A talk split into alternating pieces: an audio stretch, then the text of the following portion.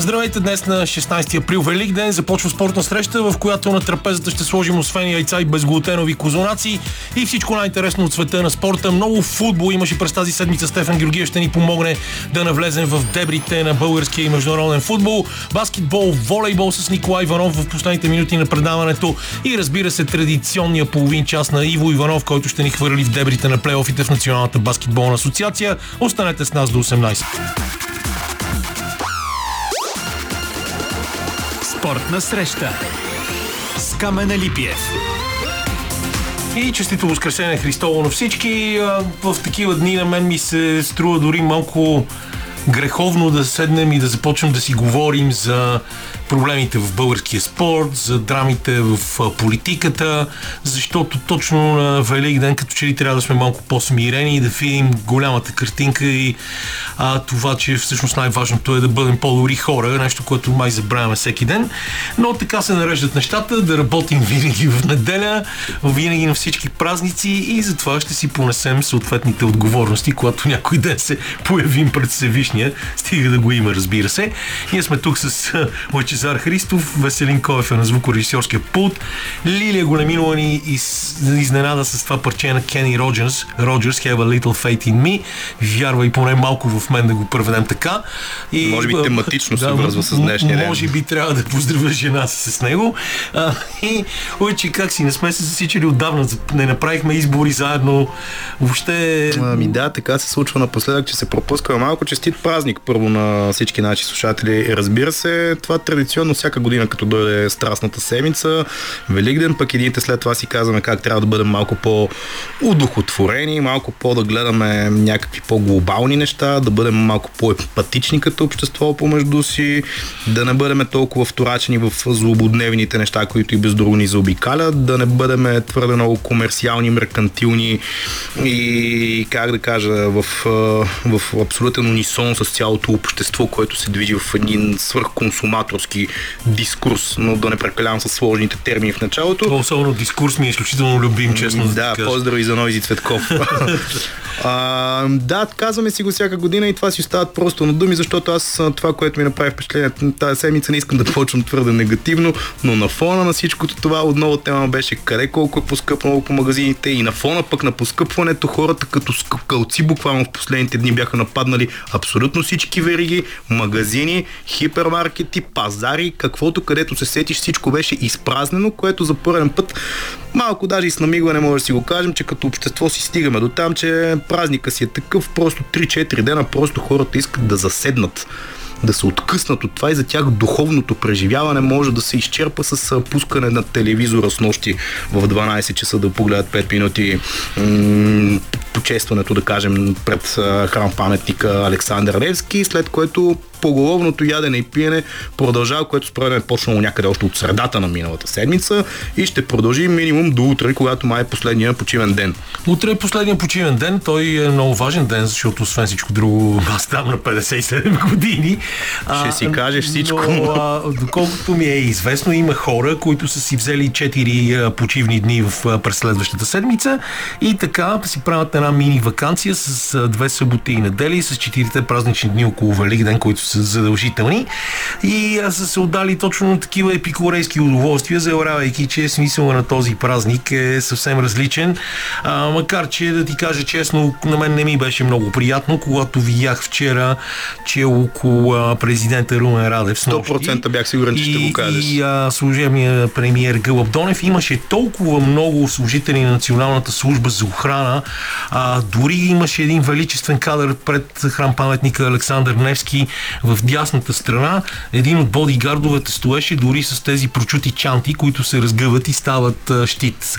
А, и имаше толкова много ченгета, че направо се чудех точно каква смисъл ли е това на, на празника и от кого точно се пазят. Включително имаше доста би политици, от, действащи, да. бивши, актуални, не чак толкова актуални. Аз ето поне си говорим за, за духа на празника. Не разбирам много смисъл на духа на празника, точно това да го направиш в навечерието, буквално на Великден, какво точно показваш и то някои хора, които са били с принадлежност към партии, които не са известни с най, как да кажа, спазването на християнските устои. Е, както виждаш, дори в Русия прочутият техен ръководител, който все повече и повече се а, превръща в човека, чието име дори не трябва да се назовава. А, и той е изключително набожен, ходи в храма Христос Спасител, без да забравяме въобще, че този храм по време на социализма беше разрушен и беше превърнат в басейн край бреговете на река Москва. Но това са други неща. Ти понеже които... спомена изборите, те две седмици да. минаха от тях, хората може да са ги позабравили. Даже имаше дебат в средата на седмицата, трябва ли президента да свиква парламента да се случи точно по средата на страстната седмица. И той парламента така се отчете, че във второто те имаше две заседания, едното беше малко по-дълго, другото беше в рамките на около минута. Да. Сега ние в момента с теб работихме повече четири пъти в момента, отколкото работи българския парламент в четвърта, когато казаха, ами колеги, ще се видим на по-трезви глави, така се изрази, мисля, че точно Вежди Рашидов да. в сряда е първия работен ден на, на това народно 49-то Най- събрание. Най-хубавото все пак е, че няма парламентарна вакансия, която обикновено продължава около две седмици покрай тези празници, а, така че поне а, това не дръзнаха да направят нашите избранници и нашите хората, които трябва да са слуги на своя народ, но те разбира се по-скоро смятат народа си за, за техен слуга. Но нека да започнем все пак с една спортна новина, а, след като сме минали вече повече от 5 минути говорене на други теми и да кажем, че Ангел Русев спечели за трета поредна година титлата в категория до 55 кг на първенството по вдигане на тежести. В Ереван това е европейско първенство. Ти ме пита не, европейско или световно, когато се видяхме долу. Не бях сигурен, и, наистина. И хората, които не са следили толкова много този спорт, още повече, че той в България напоследък е свързан не толкова с добри резултати, а с скандали, а, трябва да знаят, че обикновено винаги през април е европейското първенство, а след това в края на годината са също обикновено през ноември на различни дестинации, да кажем последната миналото година, че беше в Богота в Колумбия, а, е световното първенство борбата и вдигането на тежести, както и бокса, са сред спортовете, които имат световни първенства всяка година. Ангел Русев спечели първото място с двубол 250 кг и схвърли 109 кг. Аз имах удоволствието да гледам а, с разпаления коментар на моят приятел Димитър Тасев по ринг. В финалната част на изтласкването 141 кг за него. Раминиша Милишвили от Грузия остана само на 1 кг зад него, но Ангел имаше един, още един опит. А, който просто не направи.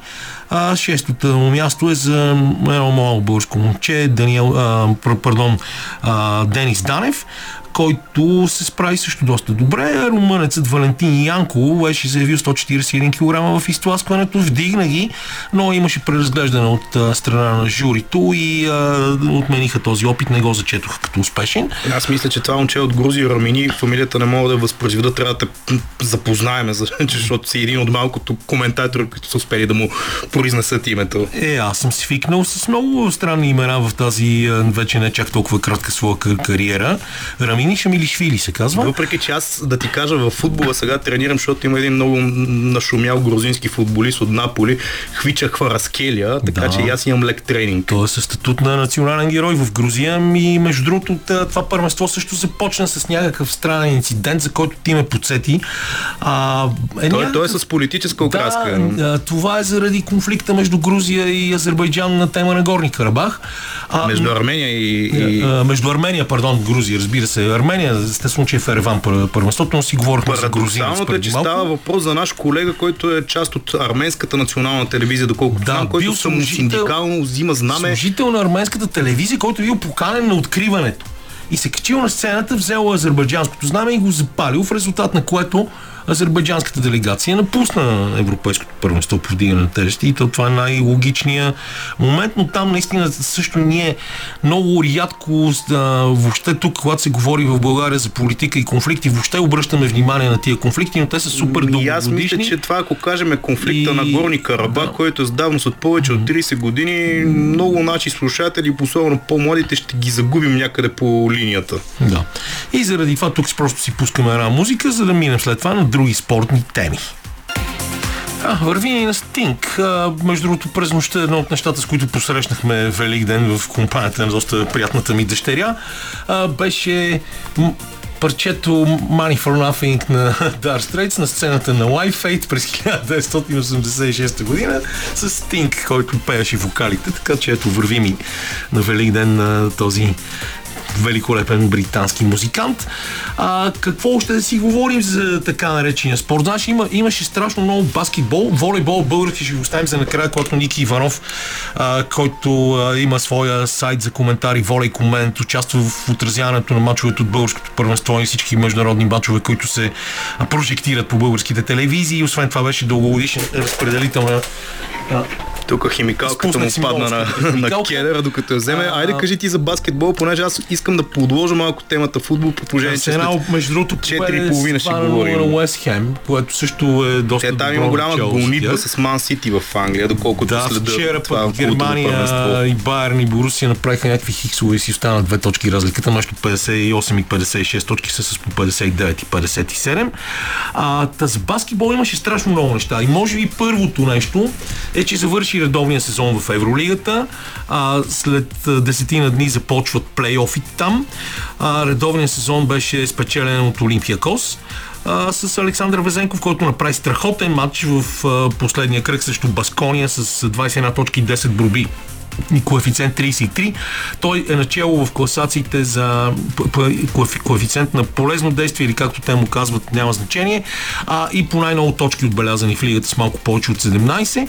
Е, продължава да бъде най-сериозният кандидат за това да спечели наградата за най-добър играч в Евролигата през сезона. Което пък е заявка и на края на годината да стане за втора поредна спортист на годината у нас. Би, би Там Салберт Попов според мен тази година обаче да, може да има доста сериозна Салберт битка. Попов миналата седмица, докато си водехме тук предаването и с Кристиан си говорихме за бойни изкуства, стана баща. А, така, браво и честито. Да, и Олимпиакос спечелиха първото място. Реал Мадрид загубиха след продължение от Макаби в Телавив. Изключително интересен матч, който за съжаление Макс Спорт излучи на повторение с моя незаменим коментар. А, но супер матч, 100 на 96 и така Реал Мадрид слязоха на третото място. Те са сравни показатели с Барселона. Между другото, днес играят в Испанското първенство. Само да те питам, за Реал Мадрид, извинявай, но Скова, понеже е чисто лаишки баскетболен а, от моя страна въпрос, имахме едно момче Константин, Костадин Костадинов. Константин Костадинов, който играе сега в Полнихото. И беше много голяма надежда, беше в Реал Мадрид. Къде се загуби първенство? Коцето играе м- в момента в, в втората им дивизия на Испания, в Паленсия, в така наречената лига Леп Оро и а, те с нощи паднаха от Бургус с 65 на 89, 11 точки и 7 борби за Коцето, който е изключително талантлив, обаче като че ли малко е, обича живота повече отколкото трябва. Да се връщаме на Евролигата, успяха да, да завършат а, на второ място Барселона, трети Реал Мадрид, четвърти Монако, а с тази победа Макаби, които бяха седми, се изкачиха на петата позиция, изпревариха Партизан а, и ще играят точно с Монако в първия кръг на, на плейофите, където се играе в серии до 3 победи от 5 мача и всички искаха да се паднат на, на французите, обаче Макаби си оказаха най- най-хитри. Олимпиакос с Фенербахче, Барселона с Жалгирис, които са седми, а Реал Мадрид с Партизан или Партизан, както му казват сърбите, където е най-добрият треньор в Европа за всички времена, Желко Обрадович с 9 титли в Евролигата. И а, това са 8-те отбора, които продължават. А, в България Черноморец не можа да спечели срещу ЦСК а, в дербито на първенството, което беше в сряда, а в петък, на точно на разпети петък, а, Левски загуби за четвърти път през сезона от Берое, което показва, че старозагорци наистина са им някаква черна котка на сините, като Левски ги победиха единствено на полуфинал, на четвърт финал в турнира за Купата на България. Това беше единствения им успех. Започнаха плейофите с Националната баскетболна асоциация. С това естествено ще си говорим а, с Иво Иванов и Виктория Томова спечели турнир на ITF в Сарагоса, като а, да преди отидем към футбола, да кажем, че това е такъв пресен, пресен резултат. А, верно, с не много а, голям награден фонд от 80 хиляди, но самия факт, че Вики го печели това и дава много високо изкачване, Тя си голямо изкачване в световната да. ранглиста. Тя излиза утре а, но тя ще бъде а, на 75-та позиция, което е най-доброто постижение на Виктория до сега в нейната кариера, така че това е също супер. Ами айде преди да направим прехода към футбола, да кажа и аз две думи за тенис турнира в Монте Карло, който се провежда през тази седмица. Домашен за много голяма част от mm-hmm. тенисистите от тура, които там, си живеят там, за да спестят данъци. някой друг лев, в случая при тях долар.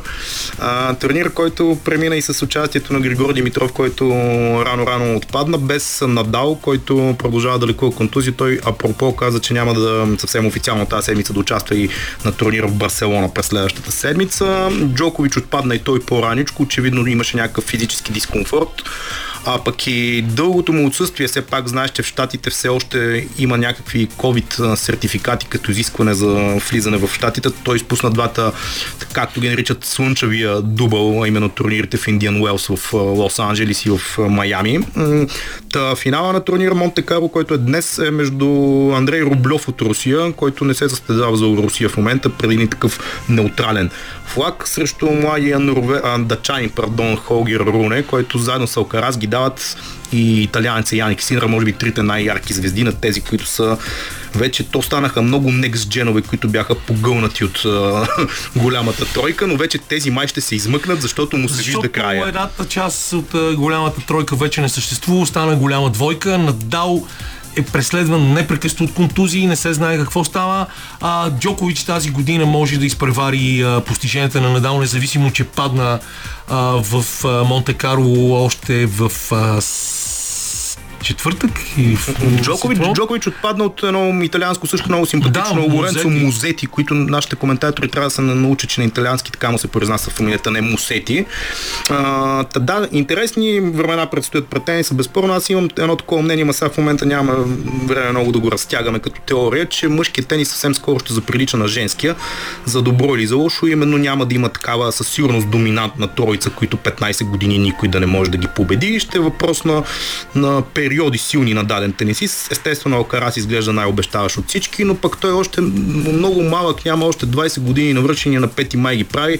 Вече почва да бъде преследван от контузии. Последната една година изпуска буквално през няколко месеца контузен, което е една не много приятна така показателна основа за чупливост още в началото на кариерата. Да, ми аз ти, как, как, както гледам как върват нещата, футбол дори няма смисъл да започваме сега да говорим за футбола ми да потърсим още някаква друга спортна тема, защото Стефан вече трябва да е пред вратата. А, Тервел Пулев игра някакъв интересен матч в Америка, който беше излъчван тук и дори в България. Победи някакъв американец, когато аз чувам за първи път с а, общото нокаут, макар че а, просто завърши третия рунд и американеца се отказа да продължи това състезание, но в крайна Тук няма да казвам е нищо, защото ще, новина. ще, ще, нали? ме, ще ме обвинят Да. много хора в а, принизяване на българските А, успехи. а пък всички чакат, а, всички чакат а, а, да видят и утре какво ще стане на така нареченото вечно дерби. Вече гледам тук се появяват какви ли не интервюта. А, и е супер смешно, защото се появяват хора, които никога не са а, имали някакво тежко мнение, но искат да говорят и така търсят своите минути слава. А, ето и господин Георгиев идва. А, чуда се наистина за какво си поговорим още на две минути, преди изцяло да се насочим към футбол, защото това е определено тази тема с Шампионска лига, с всичките неща, които стават в Англия, с българското първенство, което наистина утре е супер важно, а, колкото и това дерби да е загубило блясъка си. И аз мога да кажа, че анализите през следващите 24 ЦСКА, часа ще гравитират София как ще станат чемпиони. формата няма значение, Класата важна е вечна, нагласата. Важно е в тия матчове, никога не е ясно кой ще спечели. А, но а, да спомена и мой приятел, който е шеф на фен клуба на ЦСК в Банско и Стефан го познава, Лазар Бенин. Днеска ми се обади за Великден да се чуем, много ми беше приятно. Но тук с него винаги си говорим за футбол. Той е дълбоко разстроен, защото Тотнам са пълна катастрофа. Да, аз какво да кажа с Челси. А, и, и, ми, и ми каза, аз му казах, бе, трябва след всичките тия катаклизми в Левски, вие, да- вие да биете. И той ми каза от мен да знаеш, Левски е отбора в България, който играе най-хубавия футбол. И Аз казвам, да, ама Мари го няма. Те няма за един а, ден да се раз... отучат на това, което ги е научил Мари.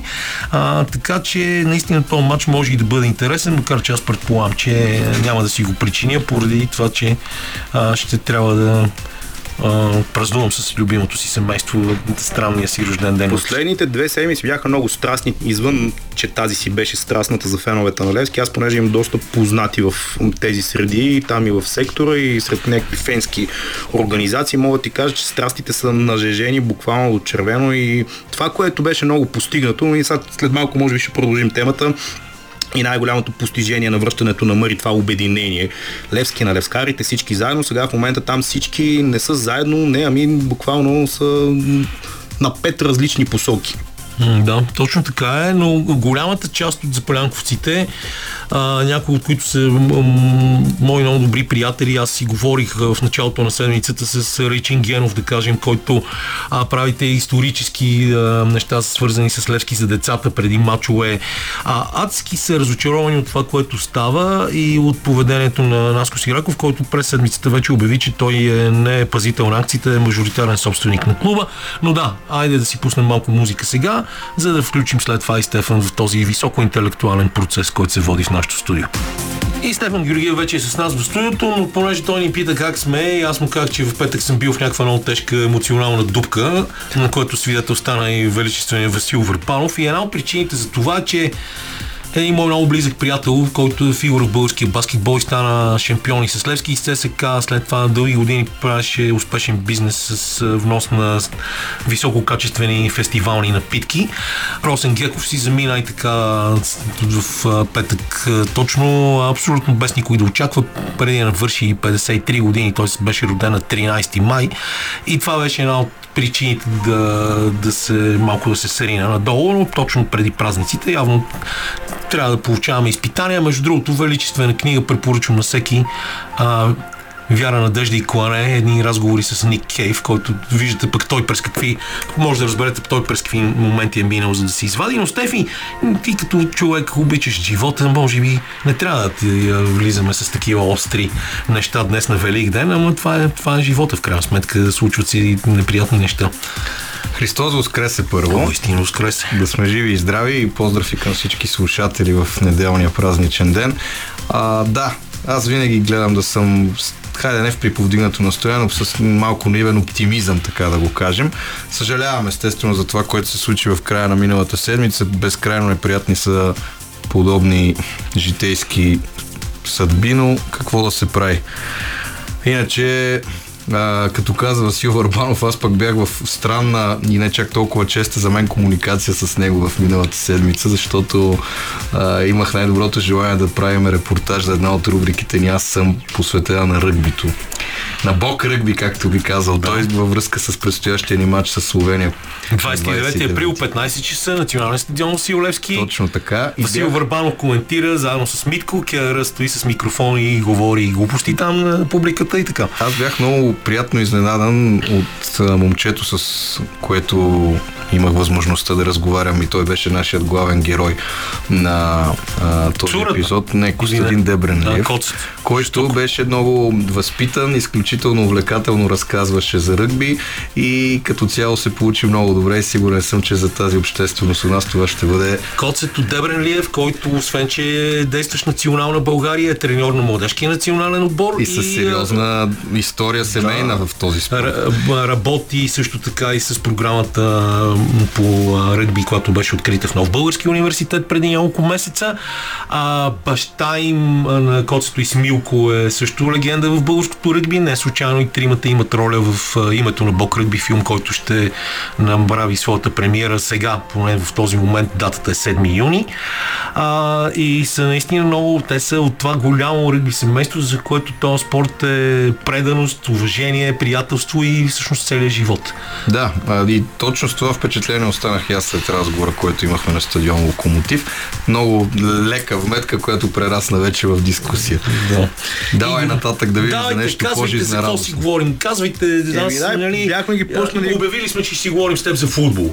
Аз пък точно щях да, да поздравя и Ангел Русев, ако не знам дали сте го обсъдили да, вече за, да, за европейската му титла. Само Давай аз, аз искам, искам Ангел първо да, да остане чист от а, нещата, с които българския национален отбор а, непрекъснато а, е хващан в последните години. Затова това е първото ни пожелание. И второто е след тези три европейски титли, време да ми е, да се качи на по-високо ниво, да стане световен шампион и разбира се до година в Париж да вземе поне медал. Да, всички му го пожелаваме и аз се присъединявам напълно, както това за допинга и всякакви забранени вещества, които уви продължават да ни турмозят и колкото и да се а опитваме... Кой направи интервюто с а, Антони Иванов миналата седмица, за което нашумя в БНТ? А, Радо Любомиров, то беше на живо. А той е било в то беше на живо в арена спорт. В бившето ни предаване. Да, да. Беше на живо и той, между другото, пък се държа доста. Аз не очаквах, честно казано, не заради друго, защото той вечно има склонността малко повече да драматизира. По някой път се държи по-надменно, отколкото би трябвало да бъде за спортист на неговите години и все пак с неговите резултати, защото той не е олимпийски шампион, да може да си позволява някои неща, но в случая, между другото, беше не приличаше на себе си, така да го кажем, и беше доста възпитан и той. Значи, така, бра. ако я караме за футбол, няма, няма да стигнем. Дайте, почвайте вие двамата си говорите за футбол. Аз си дигане на тежести, ръгби. Да. Аз ще те питам кога ще гостуваш на Васил Рабанов в моят плейлист. Аз ли? Да, ама реших а, аз имам... да не се отклоняваме съвсем аз имам темата за футбола. Ясен и точен да, отговор на този въпрос. Заповядай. Моят плейлист е едно от трите най-добри предавания на Българската национална телевизия вече трета година, мисля, или втора. Няколко сезона, да, не знам колко. И аз искам то да продължи да съществува дълго време. Това няма хубаво си. Ако аз се появя, в крайна сметка то се снима не в Българската национална телевизия, в студиото на певеца, вокала на мега бандата от Крю Васил Райков. Ако аз участвам в моят плейлист, повече такова предаване няма да има, а пък аз искам то да продължи колкото се може повече и мисля, че ще има и вече е договорено да има и следващ сезон. Така че някой ден, когато времената се променят, може и да участвам в моят плейлист и да, да сме живи и здрави. Важното е да сме живи и здрави, както казват всички футболисти. И, и когато... в този ред на мисли, да. за да сме на днешния да. ден, какво да кажем за утрешното дерби между отборите на Левски? ЦСК, поне си говорихме преди малко за Левски, сега сме в навечерието след Великден ще играят Левски, Селин Топозаков, Мари Стоилов, много страстна седмица, даже две изживяха феновете на отбора. Имаме ли фаворит? Нямаме ли? Или това ли е най-важното всъщност? Защото много хора, тази дума катарзис стана много популярна в последните години у нас. Буквално в сините фенове, общност, са в един много сериозен катарзис, намиращи се в момента. Аз днес м- около ангажиментите си покрай обедните ни новини м- правих някакъв материал във връзка за чисто статистическите показатели на двата отбора преди началото на този матч и всъщност се оказва, че за първи път доста време насам и двата отбора не можем да кажем, че се намират в лошо състояние. Нямат загуба от доста време, ако не борим за купата тази на ЦСК, но аз говоря само за шампионата. А, в самото вечно дерби в този му вариант дори Левски е в серия от 4 мача без допуснат гол дори срещу ЦСК. Имаше периоди, в които още а, при Стойчо Младенов и дори по-назад във времето, при един от многото му периоди, ЦСК дълги години не можеше да бъде победен от Левски. Сега обаче обстановката е различна. Като статистика, обаче и като чисто емоционален заряд, защото а, кръговете си вървят. ЦСК продължава да е на първо място с а, 4 точки пред Лодогорец, независимо дали печели трудно, грозно, заслужено или незаслужено. А Лески, точно в годината, в която уж най-накрая беше намерил своето обединение, се оказа по-разединен отвътре от всякога. И тези фракции, сдружения, тръстове, организирани привърженици, фен-клубове и всякакви други редови запалянковци изведнъж настръхнаха срещу свой, защото в момента ударите не идват нито от а, Българския футболен съюз да кажем, че ги наказват често, нито от ЦСК да кажем, че се заяждат с тях и търсят а, как да ги провокират, нито от Лудогорец, които по никакъв начин в момента не са в директен контакт или битка с Левски. Ударите за Левски очевидно идват отвътре и аз съм на мнение, понеже естествено много а, говорихме и опитвахме да комуникираме с всички страни замесени, било то с Даниел Боремиров с Наско Сираков, а, който също ни гостува. Е, Наско дойде на крака. Да, и то два пъти в рамките на един месец с Константин Папазов, с представителите на Сдружението Левски за лескарите и Петър Тръст. Ганев също Петър Ганев, точно така, с а, Ивайло Ивков.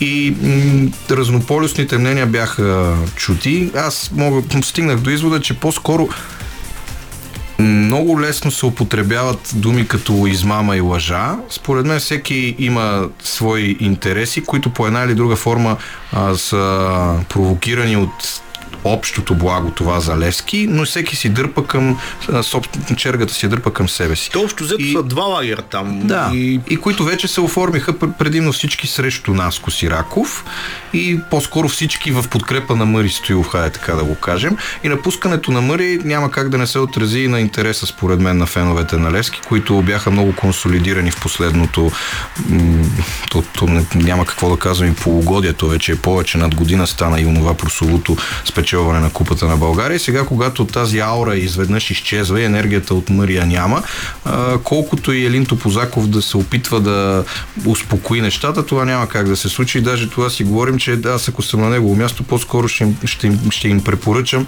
да играят това, което Станимир Стоилов им е казал до този момент от шампионата, поне да мине този матч с ЦСК, пак после вече тя е ясно, че управленската криза и ръководните проблеми пак ще изместят фокуса от чисто футболните аспекти. Просто да мине утрешния матч, който е с малко по-особена характеристика и после вече ще трябва пак да си го мислят какво да правят. Аз си мисля, че извън всички тези твърде големи емоции с привкус на латино сериал, има, понеже се борави много лесно с едни цифри, напоследък ми прави впечатление. Хвърлят се едни милиони, се едно говорят за бомбонки.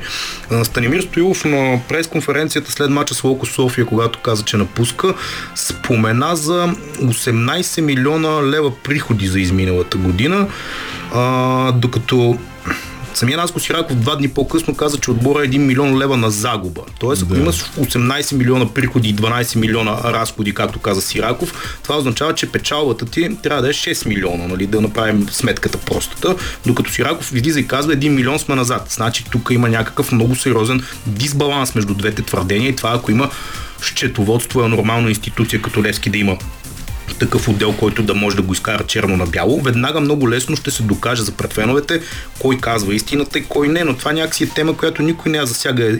И всеки залита кой иска властта в повече или по-малко и кой на кого му се ще да вярва. В една такава ситуация, където всеки очевидно се бори за нещо и всеки е прав за себе си, както и да звучи това нещо.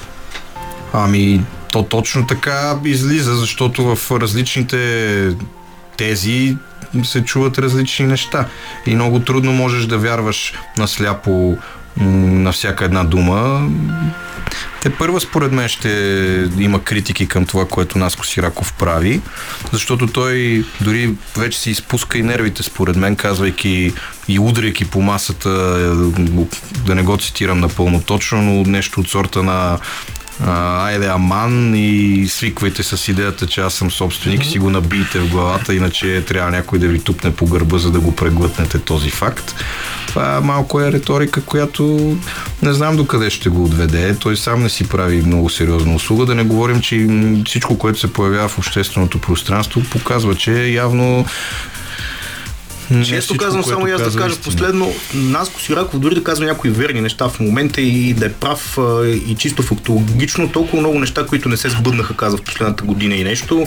Още с това момче Джо Диксън, което се появи на стадион Георгия Спърков. След това около Шолък историите, които три месеца предварително предположение, че Юнайтед Груп бяха казали, че ще правят одит, инспекция на клуба, за да видят има ли Мегдан, грубо казано, да вземат Левски. Той още тогава каза, че е на път, ама буквално минути остават да изстреля Левски в друга орбита, нещо, което не се случи. Последното му изказване, което беше цитирано на души на Шир, беше, че ако Мъри Стоилов напусне, той 5 минути преди това самия той ще напусне, което очевидно не, се мен, не е факт. Добре, а понеже вече е време да си пуснем една песен, аз ще обобща всичко това в а, две изречения крайно време е в това нашето общество, в което е пълно с подмяна и полуистини, най-после да започне да се говори истината.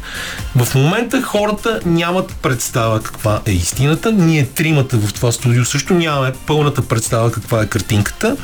И докато в крайна сметка не паднат всичките карти и най-после не се говорят нещата такива каквито са, ще си тънем през цялото време в догадки и ще си коментираме, а това остава общо зато лош курс. Затова да го подобрим едно парче. А, това парче беше хубаво, но малко дългичко, затова не ни остана много време да си говорим за други неща. Аз ви питах, докато го слушахме, нали, нито един от нас тримата не е фен на Сити, но те вървят а, също много добре Шампионската лига. Видяхте какво направиха с моите хора. Сити въплащава всичко, а, което не харесва в един футбол. Повече, да, повечето европейски клубни първенства почти няма интрига вече на края на сезона. Пари Сен Жермен вчера а, също се справиха много добре с Ланси. Имат 9 точки актив на върха в класирането след разни скандали. Като че в Германия остана най-малката разлика от две точки, но какво да си говорим? Да кажем, Стефия за Ньюкасъл. Ньюкасъл сигурно ще отида Чемпионската лига. Вчера загубиха тежко, така че може и края на сезона да не е чак толкова приятен, колкото им се иска на всички в гордия северо-исток, ама да видим. Иначе в Англия също е интересно. Ако Арсенал успее да спечели днес, разликата ще Да, си те остане. повелоха с 2 на 0, вече е 2 на 1. Да, и там все пак Сити са с матч по-малко. Гвардиола вече говори за прекия сблъсък между тях като за финал. Този матч ще е много интересен. В Германия остава доста интересно, иначе действително в другите големи от топ 5 Испания, Италия и Франция няма особена интрига. Шампионската лига, аз до тук с импровизираните си прогнози горе-долу вървях добре, а, понеже съм поне си мислех, че Наполи, Интер, Сити и Реал ще преминат четвъртфиналите. До тук три от четирите отбора спечелиха първите си матчове. Само Наполи не тръгнаха толкова уверено, но там пък има реванш. Ще видим какво ще се случи. По въпроса за Сити, понеже оттам тръгна разговора. А, те май намират най-хубавата си форма, най-желаната си баш когато трябва. В края на сезона, в супер серия са вече наближаваща десетина поредни победи, а и вкарват по много голове. И имат късмет, че Холанд и той не се спира. И общо взето около това се гради всичко. И естествено богатството не само в а, финикийските знаци, в футболно отношение, защото Гвардиола си позволява да прави страшно а, нестандартни неща, особено в Висшата лига, имайки преди какъв лукс има от а, играчи. Вчера в един, матч, в един момент от матча с Лестър, да, вече беше 3 на 0, но а, изобщо на терена не бяха и Аке, и Гюндоган, и Дебройне, и Холанд, и Родри, и Грилиш, и Джон Стоунс. И това са все играчи, които играха срещу Байер Мюнхен през седмицата, а това си е, кажи речи, и на друг отбор. Но това е, като имаш пари да си ги набавиш всичките по изкуствен начин, в годините това се натрупва и естествено, че сега аз дори си мисля, че те, те ще станат шампиони на Англия, не Арсенал. М? Мислиш ли? Да. Да, но не. Аз съм за Аз Арсенал. много искам Арсенал да стана. Че Челси ми е любими отбор в Англия а, по като че ли, да, а като че ли Арсенал започнаха под напрежение да правят грешки и може и ти да се окажеш прав. А, важното е, че става, остава тази интрига през цялото време, за нали, интрига, която я няма в Испания, да кажем, по никакъв начин или в Италия. А, Аз като абсолютно да. нехарактерен фен на английското първенство мога да кажа, че в, в дисонанс, затова повечето хора се подиграват в момента на Челси, а, колко милиона са изсипали през зимата. Тед Боли, който е американец и е милиардер, общо взето такава му е философията за развитие на един спортен отбор. Не знам дали ви направи впечатление повечето трансфери, които бяха направени през зимата с момчета на възраст между 20 и 22 години са обвързани с много дългосрочни договори. Естествено, че трябва да има някакво сито в отбора, което трябва да бъде да, изчистено. но те там в един момент се събраха хора за три отбора, не за два. Със сигурност трябва да, да, да има чистка, както но казва нашия колега Динко Гоцев, а, да, Челси тази година ще бъдат много зле, но следващия сезон тия щети ще бъдат поправени именно заради събирането на място на много играчи. Само, че те в момента също имат много тежък проблем с а, това, кой ще бъде следващия им треньор, защото Франки Лампард ще ги довърши. Вчера а, нали, просто не искам да си говорим за Брайтън and Hove Albion, нали, как ги биха 2 на 1. Те, между другото, и на Сити не им беше много лесно срещу Лестър, които още не е ясно дали ще отпаднат. Последните минути имаше няколко много Да, при имаш. 3 на 1. А, Хо, а, Холанд вече беше на пейката и там имаше няколко момента, в които се чудеш какво става, дали, дали наистина Сити са толкова добър Е, то отбор. високомерието по принцип до това води. Те стоят на пейката, режисьорите ги показват по-често на какво се случва там край страничната линия, отколкото на терена.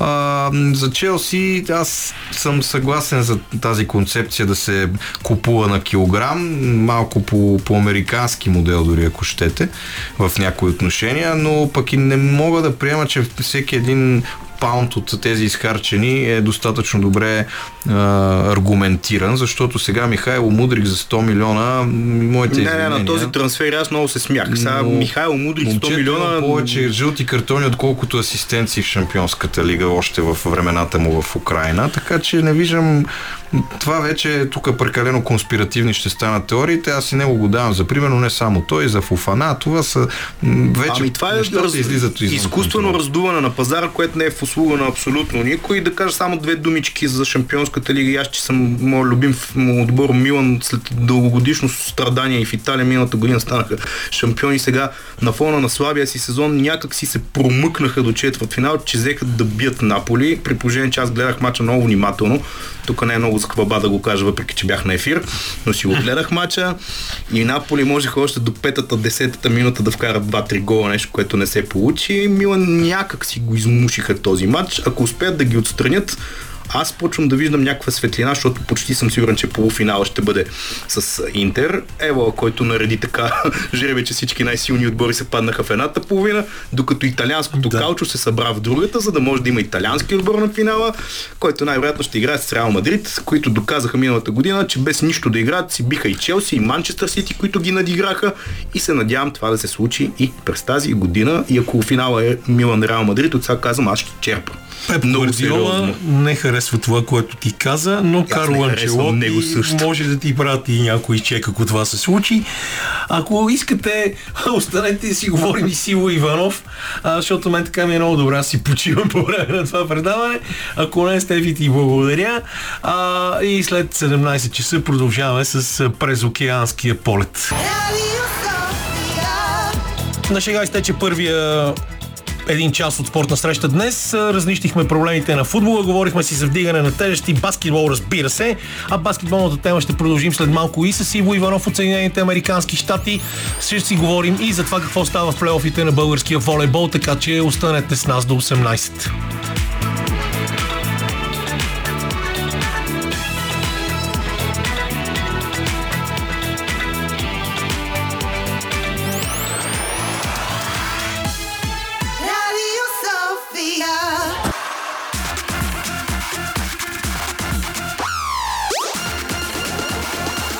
Спортна среща с Камена Липиев. С добро чувство в своето тяло Елвис just left the building, за да отстъпи мястото си в ефира на спортна среща на Иво Иванов, който не е в Мемфис, Тенеси, ами е в Лоренс, Канзас. И какво да си говорим, Христос воскресе, ще възкръснат ли обаче Golden State Warriors, които започнаха доста неприятно плейофите тази нощ. Не знам, освен за плейофи, каквото кажеш, Ивчо, ще си говорим.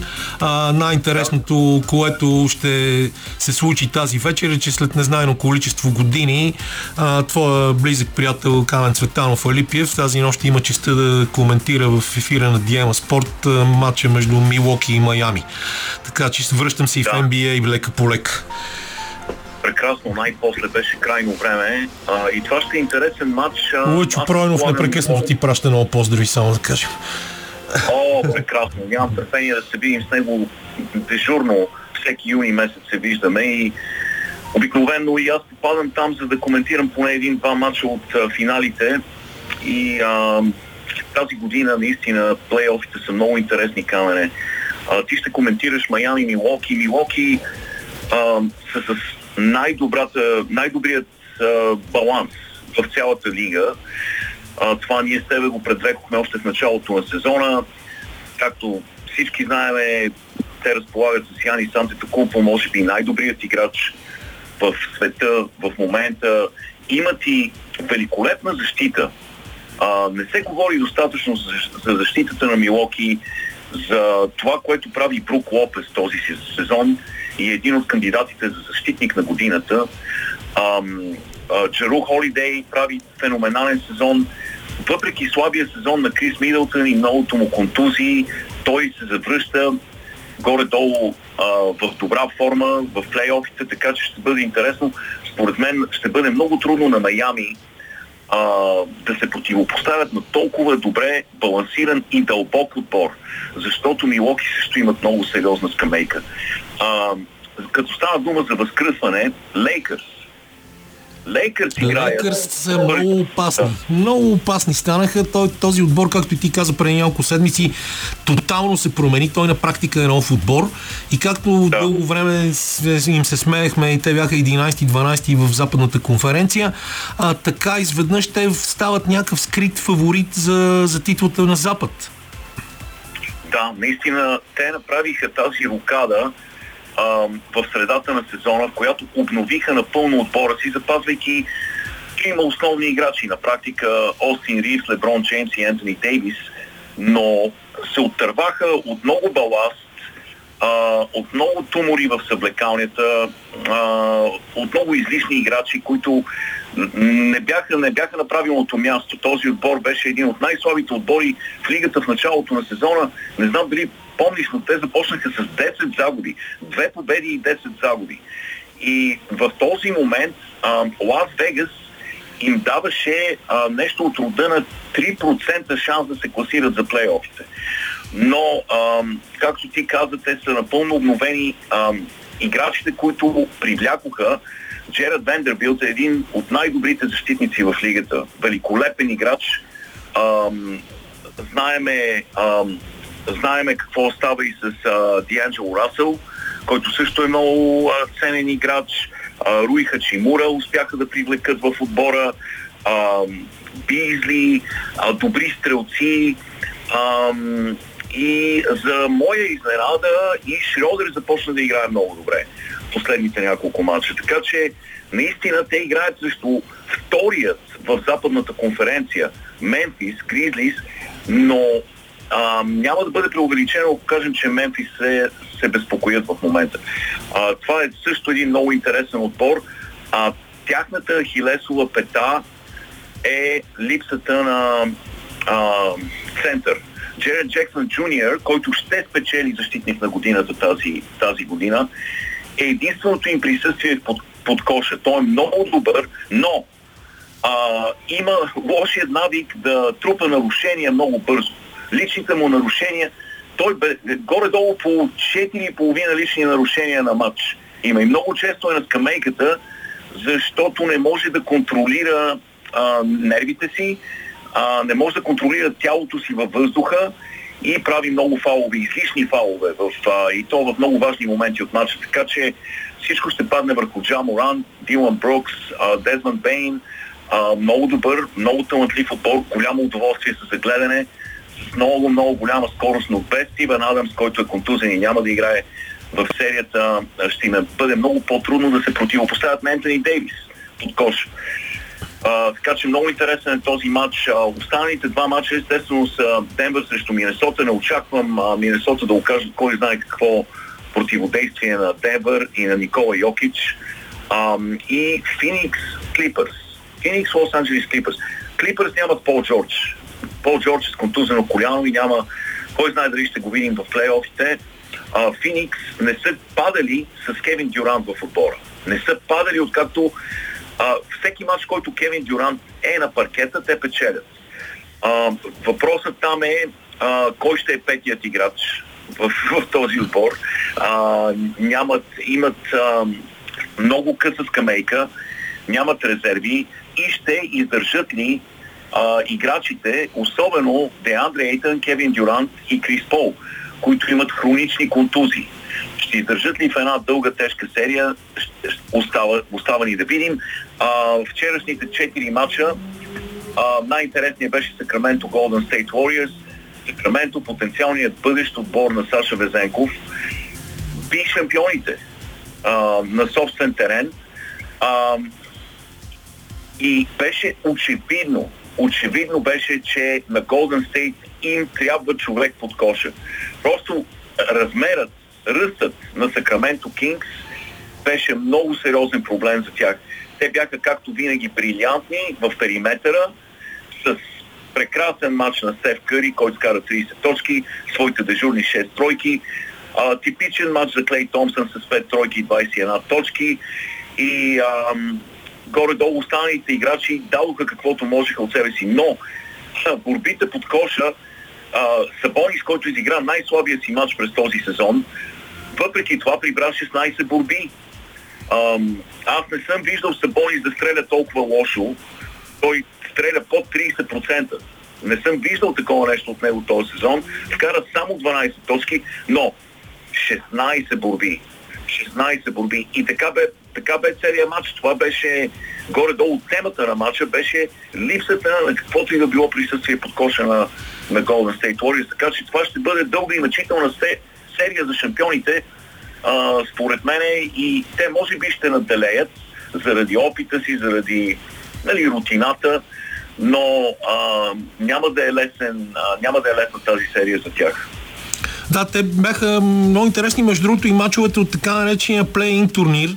И като говорим да. за, за Майами, а, се сетих аз, че има там едно откритие, което този човек, Макс Тръс, а, с много интересна биография, човек, който не е бил драфтиран в Националната баскетболна асоциация, който е започнал в колеж от университет от втора дивизия, а, скъса шортите оне ден на съперниците на а, Майами и направо направи някакви чудеса там срещу, срещу Чикаго. А, и, и Няма, такава да. пушка се оказа, такива тройки на бута. Беше много, много интересно есен този матч. На мен ми беше. Няма слаби играчи в Националната баскетболна асоциация. Просто няма случайни личности попаднали в тази лига и много често ти видя последните мачове от сезона, в които много отбори решиха да не пускат звездите си, големите звезди, да ги запазят за плейофите. А, техните заместници ни събраха очите. Хора, които седят на пейката цял сезон, излезнаха на паркета и направиха неописуеми неща. Така че, а, действително, а, плейофите винаги са много интересни. Винаги се появяват на очаквани герои винаги става някой от пейката и прави фамозни неща и ние просто вече не трябва да се изненадваме. А, и, и знаеш ли, може да говорим след а, малко, да говорим след а, а, паузата. Вчера гледахме описуем филм, Каме. Страхотен спортен филм. А, нещо, което не ми се беше случвало отдавна. Но Имаш предвид Афлек... филма за Джордан, uh, Air, да. който, за съжаление, аз още не съм гледал, макар че го пуснах и по българските кина и ще трябва да намеря време тия дни да, да отида и да го гледам. С най-голямо удоволствие да, ще говорим че... за него. Да, може да говорим за него. Мисля, че би трябвало да бъде преведен вместо, въздух, би трябвало да бъде преведен въздушният. Разбира се. Според мен на български. А, но а, бях много приятно изненадан от начина по който беше написан този филм, начина по който беше изпълнен и режисурата на Бен Афлек беше много впечатляваща и играта беше феноменална, но може да говорим с малко повече подробности за самата история пауза, на филма. Пауза тук и продължаваме след песента да си говорим за филма.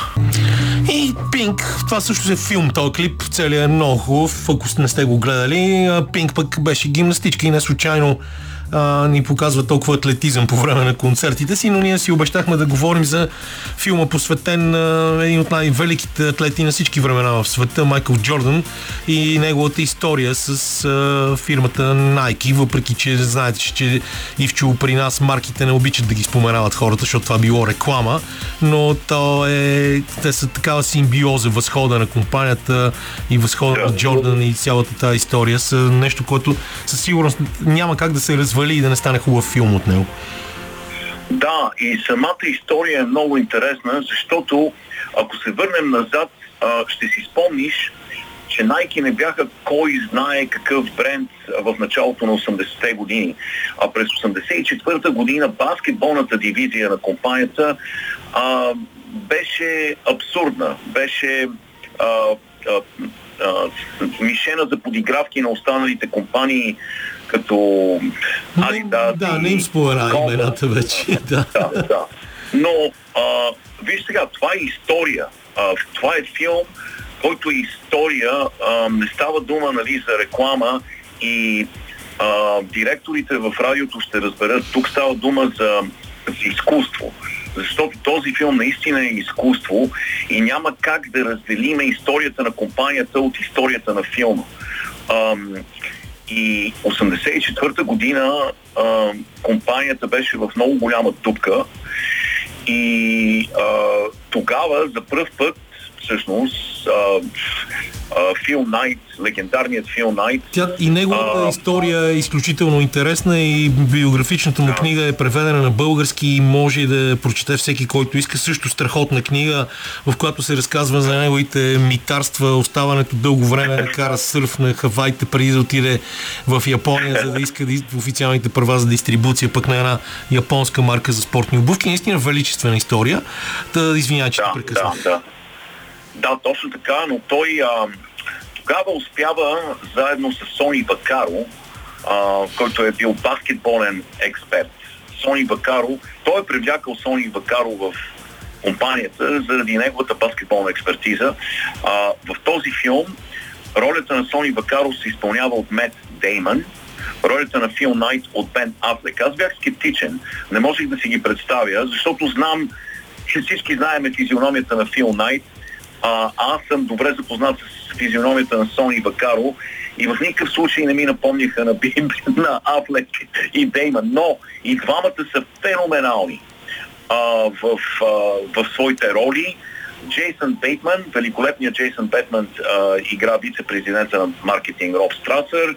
А, Крис Такър беше феноменален също, но неописуема роля на Виола Дейвис в ролята на Делорес Джордан, на майката на Майкъл Джордан. Невероятна жена. Тя се оказва а, аз не знаех за нейното участие в тази история, но тя се оказва основен двигател в цялата тази историческа ситуация, в която един човек се превръща в лицето на, на даден продукт. Нали, той, той се превръща, самия той става продуктът. Нали, казва се Air Jordan а, обувката. Нали, и, а, и тя каза нещо, което няма да забравя в този филм. Тя каза, един чифт обувки са просто чифт обувки. До момента, в който стъпалата на моят син не попаднат в тях.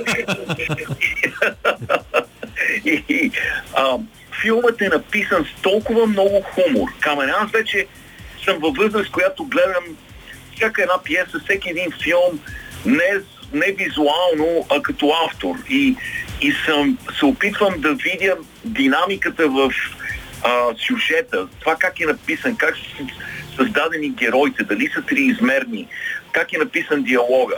Но наистина е направен невероятно този филм. Той за мен е трилър, корпоративен трилър. Е, всеки един млад економист му препоръчвам да гледа този филм.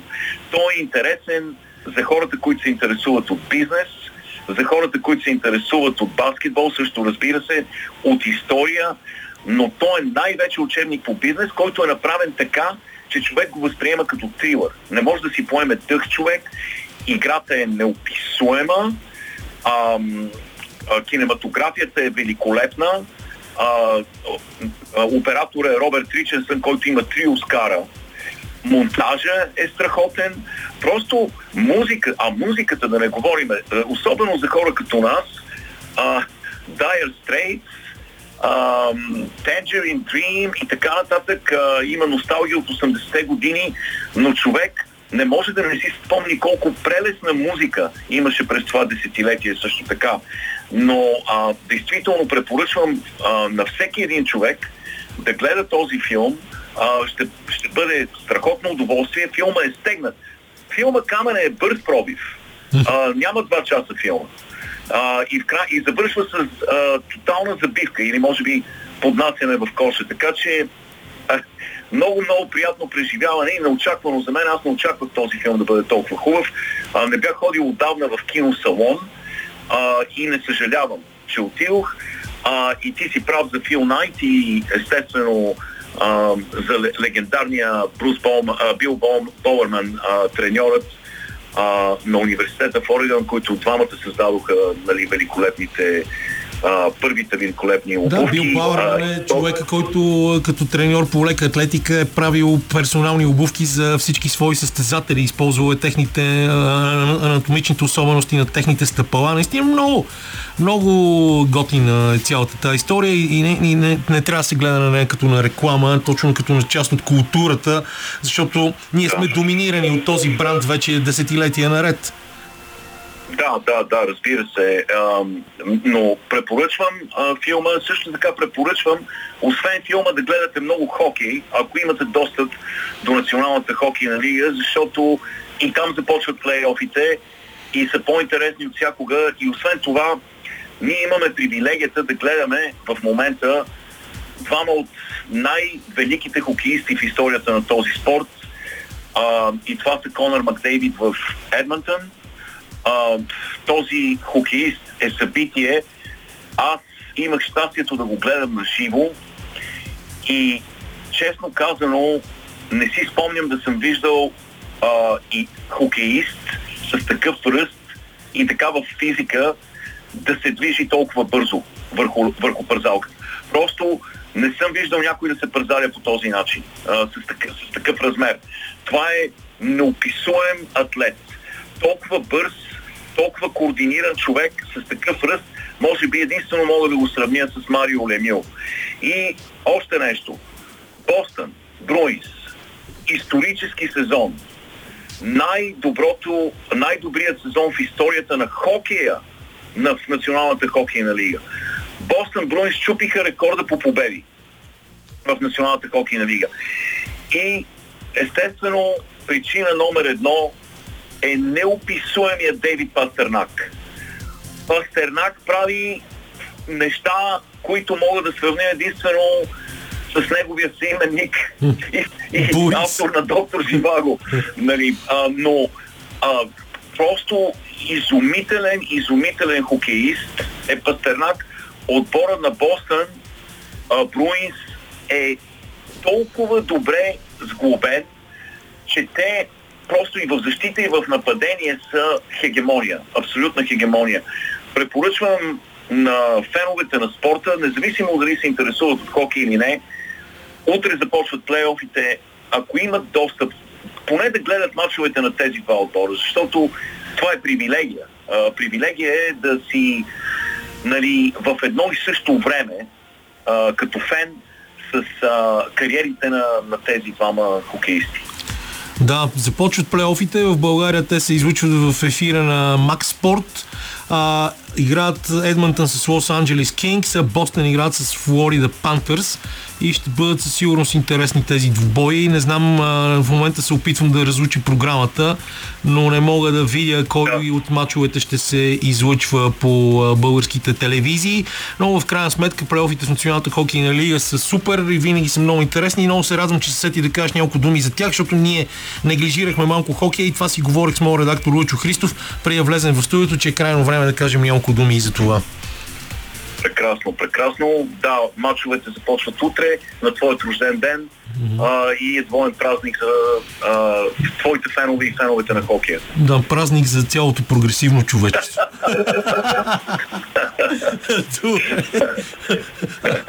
Камене, да. Искам да завършим с а, едно а, така леко пожелание за рождения ти ден. Един микрофон е просто микрофон до момента, в който пред него не застане камен Светанов Алипия. Благодаря. Хайде, до, до другата седмица. Чао. Това беше Иво Иванов. След малко продължаваме с плейофите в българския волейбол и Николай Иванов. Така че останете с нас. А, тук нещо ми се, не ми се получават нещата с следващата телефонна връзка и евентуално ще си набирам в ефир да видим дали Ники Иванов ще се появи, защото с него си бяхме разбрали да си поговорим за плейофите в българското волейболно първенство при мъжете. Със сигурност трябва да си поговорим, може би, и за а, рекордната титла на Марица при жените. А, но сега ще разберем тази ситуация докъде ще я докараме. Иначе Хевър и Левски започнаха. А, Ало, Ники, ти ли си? Добре, взимам ти телефона и почваме да си говорим. Айде. Ето го в крайна сметка Ники Иванов. Точно бях започнал да казвам какво става в българския волейбол в момента. Докарали сме се до полуфиналите. А, Хелър и Левски, а, доколкото виждам, са започнали. ЦСК по-късно твоя а, стар отбор играе срещу Нефтохимик, след като спечели първите два мача като гост вчера, без Сашо Попов един доста труден матч а, и странен за мен. Аз опитах да, да го гледам по B1B, Box TV, там нашите приятели от Circle Media, където се вихрят, но ми се стори много странен матч, такъв много разпокъсан, ЦСКА почти без никаква енергия, допуснаха много лесно да им правят серии от точки, но ти си човека, който разбира, така че здрасти, Христос Воскресе, добре дошъл. Воистина, воистина Воскресе, благодаря за поканата. Да, наистина, нашия шампионат вече се намира в заключителната фаза. И може би днес може да има вече яснота кои отбори ще се срещнат на финала, може би не. Както ти сам каза, този двубой между ЦСКА и Нефтохимик третия от серията беше много странен. Абсолютно нямаше така необходимия заряд, може би. Но пък Нефтохимик загадна за възможности и се върнаха в серията. Днес ще бъде изключително интересно. Отбора на ЦСК беше без Сашо Попов. Както знаеш, в втората среща имаше известни, така да ги нарека, инциденти, неприсъщи за нас за волейбола, но има го в играта. Да, изпокара се с съдиите, получи за втори път от началото на сезона на червен картон и правилник казва, че когато си бил два пъти си получил червен картон, той си отстранен. А, след това си наказан автоматично за един матч и на Ивайло Стефанов според мен му беше доста трудно в ролята на играеш помощник треньор. Аз даже се чудех играеш, си зададох въпрос, защото и в чудности направи някакви, някакви чудеса със себе си. Да. Ами трудно е. Трудно се опита по-скоро да намери мотивация или по-скоро да мотивира волейболистите на ЦСК. Лично за мен беше малко странно тяхното поведение, защото спокойно вече можеха да са финалисти, да затворят серията в три мача. Сега ще трябва да върват по трудния път, но пък не трябва да подценяваме, че Нефтохимик така показа характер. След като загубиха в първия гейм, после първия гейм го загубиха, след това успяха се върнат в самия матч. И наистина тази серия според мен е отворена и може всичко да се случи. Да, докато в другата, ти както каза, може би ще имаме двама финалисти днес. А, с другата серия между Хебър и Левски. Хебър си тръгнаха с две победи от София, сега имат две последователни домакинства. Те са отбора, който доминира в българското първенство, независимо, че бяха победени от много отбори този сезон и това всъщност го прави този сезон толкова интересен. Сега ти, а, като човек, който го следи по-отблизо, ще кажеш дали това твърдение, което аз чувам а, и наблюдавайки отстрани, а, е валидно и за баскетболното първенство, е вярно и за мъжката суперлига, че а, нивото не е кой знае колко високо, но пък за сметка на това а, е много спорвано първенството и това се видя с много изненадващи резултати а, в течение на целия сезон. Ами факт е сега, че Трудно се доближаваме до а, топ нивото в Европа. Е факт. Нали? Това го показаха резултати на Хебър Шампионска лига. Изиграха няколко матча, не успяха да запишат победа, взеха само няколко гейма. Но пък е факт, че а, те бяха отбора, който направи интересен шампионата. Uh, борейки се на няколко фронта, имаше период, който се представяха много зле, понатрупаха известен период от, известен брой от загуби по-скоро, което пък така малко поразмести пластовете. Наистина от към интерес. Смятам, че тази година е доста интересно, доста отпорвано. Но в крайна сметка заявилите отбори претенции още самото начало, отборите, които така са с сериозни селекции, с сериозни намерения, обикновено стигат до края. Ти самия го знаеш. Сега изненадата може би беше, че Дея, която беше афиширала два финала, се сгромоля с граните срещу ЦСК. Да, Дея, другия бургаски отбор, който също е някакво много интересно явление и те инвестираха и в италиански треньор и въобще в а, а, развитие на някакъв дългосрочен проект. На мен ми се струваше, че те, когато изграха преди няколко сезона на небосклона на българския волейбол, ще са поредния, а, поредната комета, която минава и бързо-бързо си отива. Но не, ами да ти кажа, да, да ти кажа често не е точно така. Имайки възможността да познавам президента на този клуб, доста амбициозен човек, доктор Маджуров, самия факт, че има така работеща детско-юношеска школа е показателно за това, защото не е тайна, че в българския волейбол, може би предполагам, че в баскетбол ти ще кажеш, но има отбори, които имат само представителни тимове, без да има някаква школа. В волейбол, за съжаление, имаме такива примери. А пък в Дея виждаме, че има функционираща школа, сега имат и амбиции да се развиват. Така че силно се надявам да не бъде някаква еднодневка тип, която ще премине за отрицателно време и просто ще остави трайна следа. И още едно място, където ще се събират хора да гледат волейбол и ще бъде интересен шампионата за следващата година. Да, още повече, че българския волейбол все още има, независимо от колебливото представяне на националния отбор, има тази инерция а, на хора, които продължават да се интересуват, да гледат нещо, което баскетбол се загуби. За съжаление, сега те първа трябва отново да се вдига след класирането на националния отбор миналата година за европейско първенство и това, което прави Сашо Везенко в Олимпиакос. Докато при вас, слава богу, тази инерция не се загуби и аз виждам, че интересът към първенството не е никак малък и хората ходят и гледат волейбол, което е хубаво. Още повече, а, дори е хубаво, че в зала Васил Симов не могат да си играят тия серии, а, поради простата причина, че независимо, че това не е домакинско предимство за ЦСК, е хубаво в зала Христо Ботев, където събират много повече публика. Ами да, така е. Сашо възрубта от това решение на Национална волейболна лига, но все пак всички клубове са го взели това, че в последната част трябва да има нали, определен капацитет, като има преди, че интересът ще се повиши. ЦСК не може да ползва максимално своето предимство като домакин, но пък силно се надявам за Христо Ботев така да се окаже късметлийска и да се класират за финал отбора на ЦСК. А що се отнася до така инерцията, която се стремиме да запазим въпреки слабите резултати в последно време, факт е, полагат се нови, много усилия и от новите хора, които така тук са в медийното пространство от известно време като ръководни фактори. Така че силно се надявам да тръгнем в положителна посока по-скоро ние върви в положителна посока, но става въпрос да почнат да идват резултати при по-големите, защото при подрастващите не може да се оплачем. Имаме почти всички отбори са ни класирани за големи първенца. Единствено сега тук мога да призова всички любители на играта в следващият уикенд между 21 и 23 април в зала Христо Ботев отново нашите момичета до 17 години ще се борят за европейско първенство, европейски квалификация. Така че това ще бъде последният ни отбор, който нали, все още не е класиран за голямо първенство. Сигурно се надявам това да се случи. Така че при подрастващите върви бодра смяна. Въпросът е да изчакаме или по-скоро да извървим този път всички заедно, за да може след време да се радваме на добри резултати при големите. Ми, добре, като сме започваш тази тема, дай общо взето тогава да хвърлим един поглед на всичко, което а, стана през този сезон, защото ние м- говорим предимно за мъжете, но все пак съвсем наскоро и Марица при жените спечели безпредседентна поредна титла в а, а, първенството и те са някаква тотална доминираща сила в женския ни волейбол последните няколко сезона и те се пуснаха в Шампионската лига а, и, и, и правят неща, които не знам, може би на мен ми се струва, че остават малко а, назад на фона на скандалите в футбола и всякакви други такива неща, пък те заслужават похвала и целият този процес не трябва да остава незабелязан, защото аз си спомням предишни наши разговори и аз бях доста песимистичен за това, че се отваря дупка в мъжкия национален отбор особено. А, в известен смисъл това се оказа горе-долу така заради не много добрите резултати, но ти винаги си а, гледал към това, което расте отдолу, от, към процесите, които има при подрастващите и ми е интересно да поговорим за това. Ами да, разбира се, сега не трябва да, да омалжаваме успехите на Марица. Наистина там има едно трайно натрупване, първото нещо на, на влагане на средства, на добра организация, резултатите не закъсняват.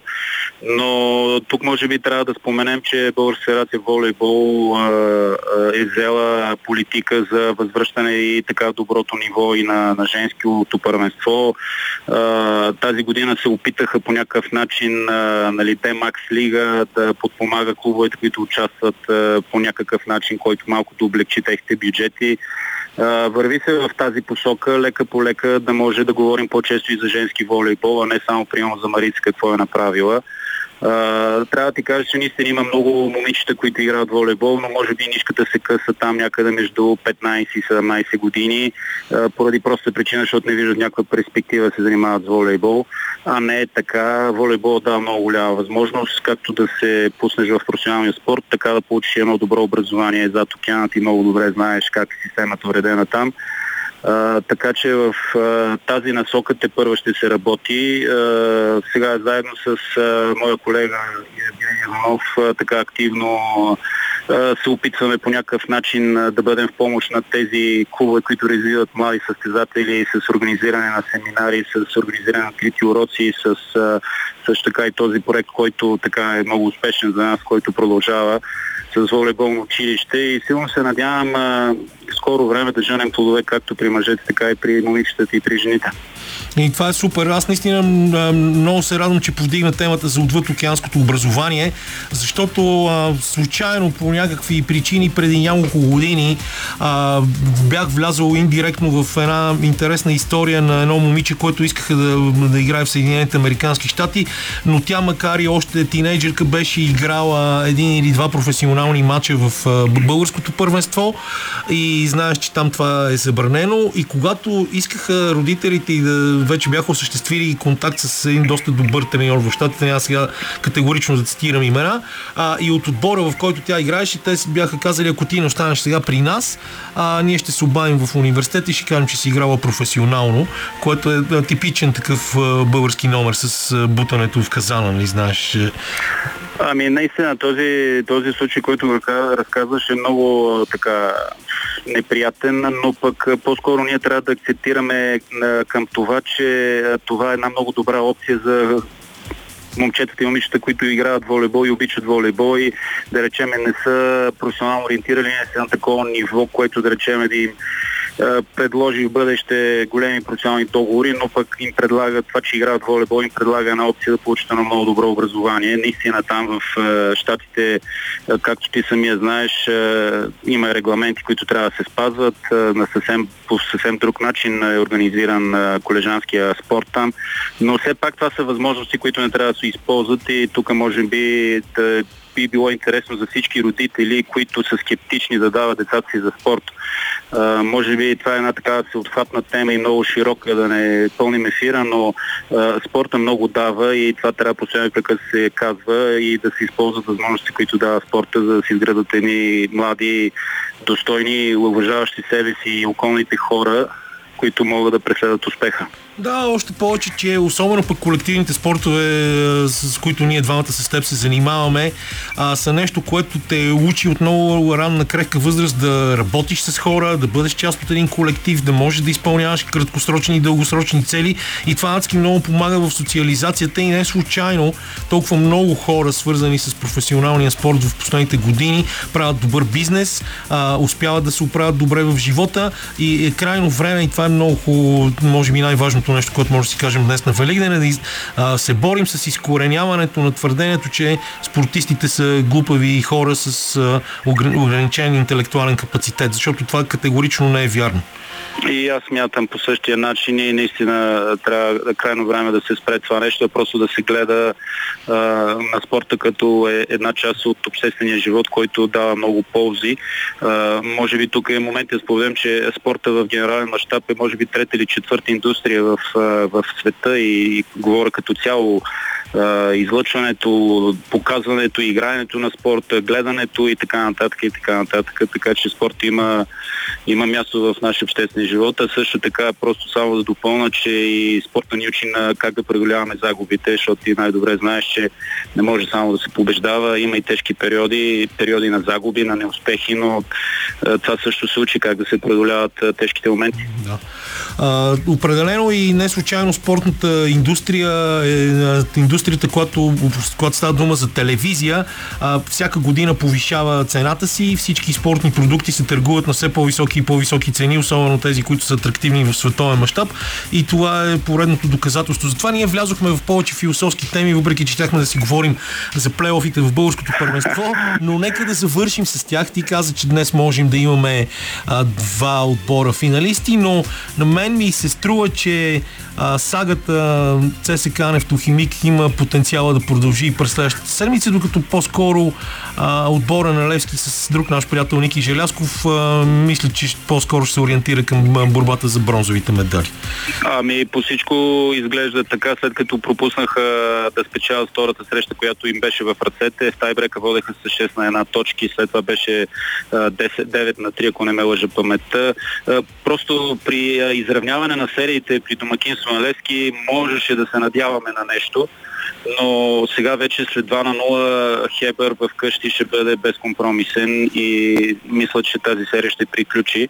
Въпреки, че Левски успя на два пъти да победи Хебър през редовния сезон, но а, ти самия знаеш, а и много мои колеги и треньори и специалисти потвърждават това нещо, че редовния сезон е едно, а пък плейофите са, както каза, друга бира. Да, напълно друга бира и в тях обикновено отбора, който има повече опит, повече е бил в такива битки, а, успява да ги спечели. А, отбора на Левски по-скоро е нещо, което аз гледам като добро, добро развитие в перспектива, защото те наистина направиха много добър сезон тази година. Трябва да отчетем, трябва да отчетем че Левски излече максимум през този сезон. Една много добра хомогенна смес между е, супер млади и талантливи кадърни момчета с опитни състезатели, които им даваха спокойствие. И ако примерно трябва да се прави някаква рекапитулация още преди да е свършил този трети матч за тях, е, Левски мога да се гордее от това, което постигна през този сезон. Добре, Ники, много ти благодаря, че беше част от нашото предаване днес. Светли празници на теб, светли празници на нашите слушатели. Всичко, което успяхме да направим днес, мисля, че ви беше интересно. Минахме през доста много теми. А сега ви остава да останете с новините на Българското национално радио в 18 и също така да се абонирате за нашия подкаст в SoundCloud и Spotify. Благодаря на Веселин Коев, Лъчезар Христов и Лилия Големинова, които бяха мои съучастници в това предаване и разбира се на всички събеседници Стефан Георгиев, Иво Иванов и Николай Иванов. А ще бъдем заедно отново следващата неделя. Чао!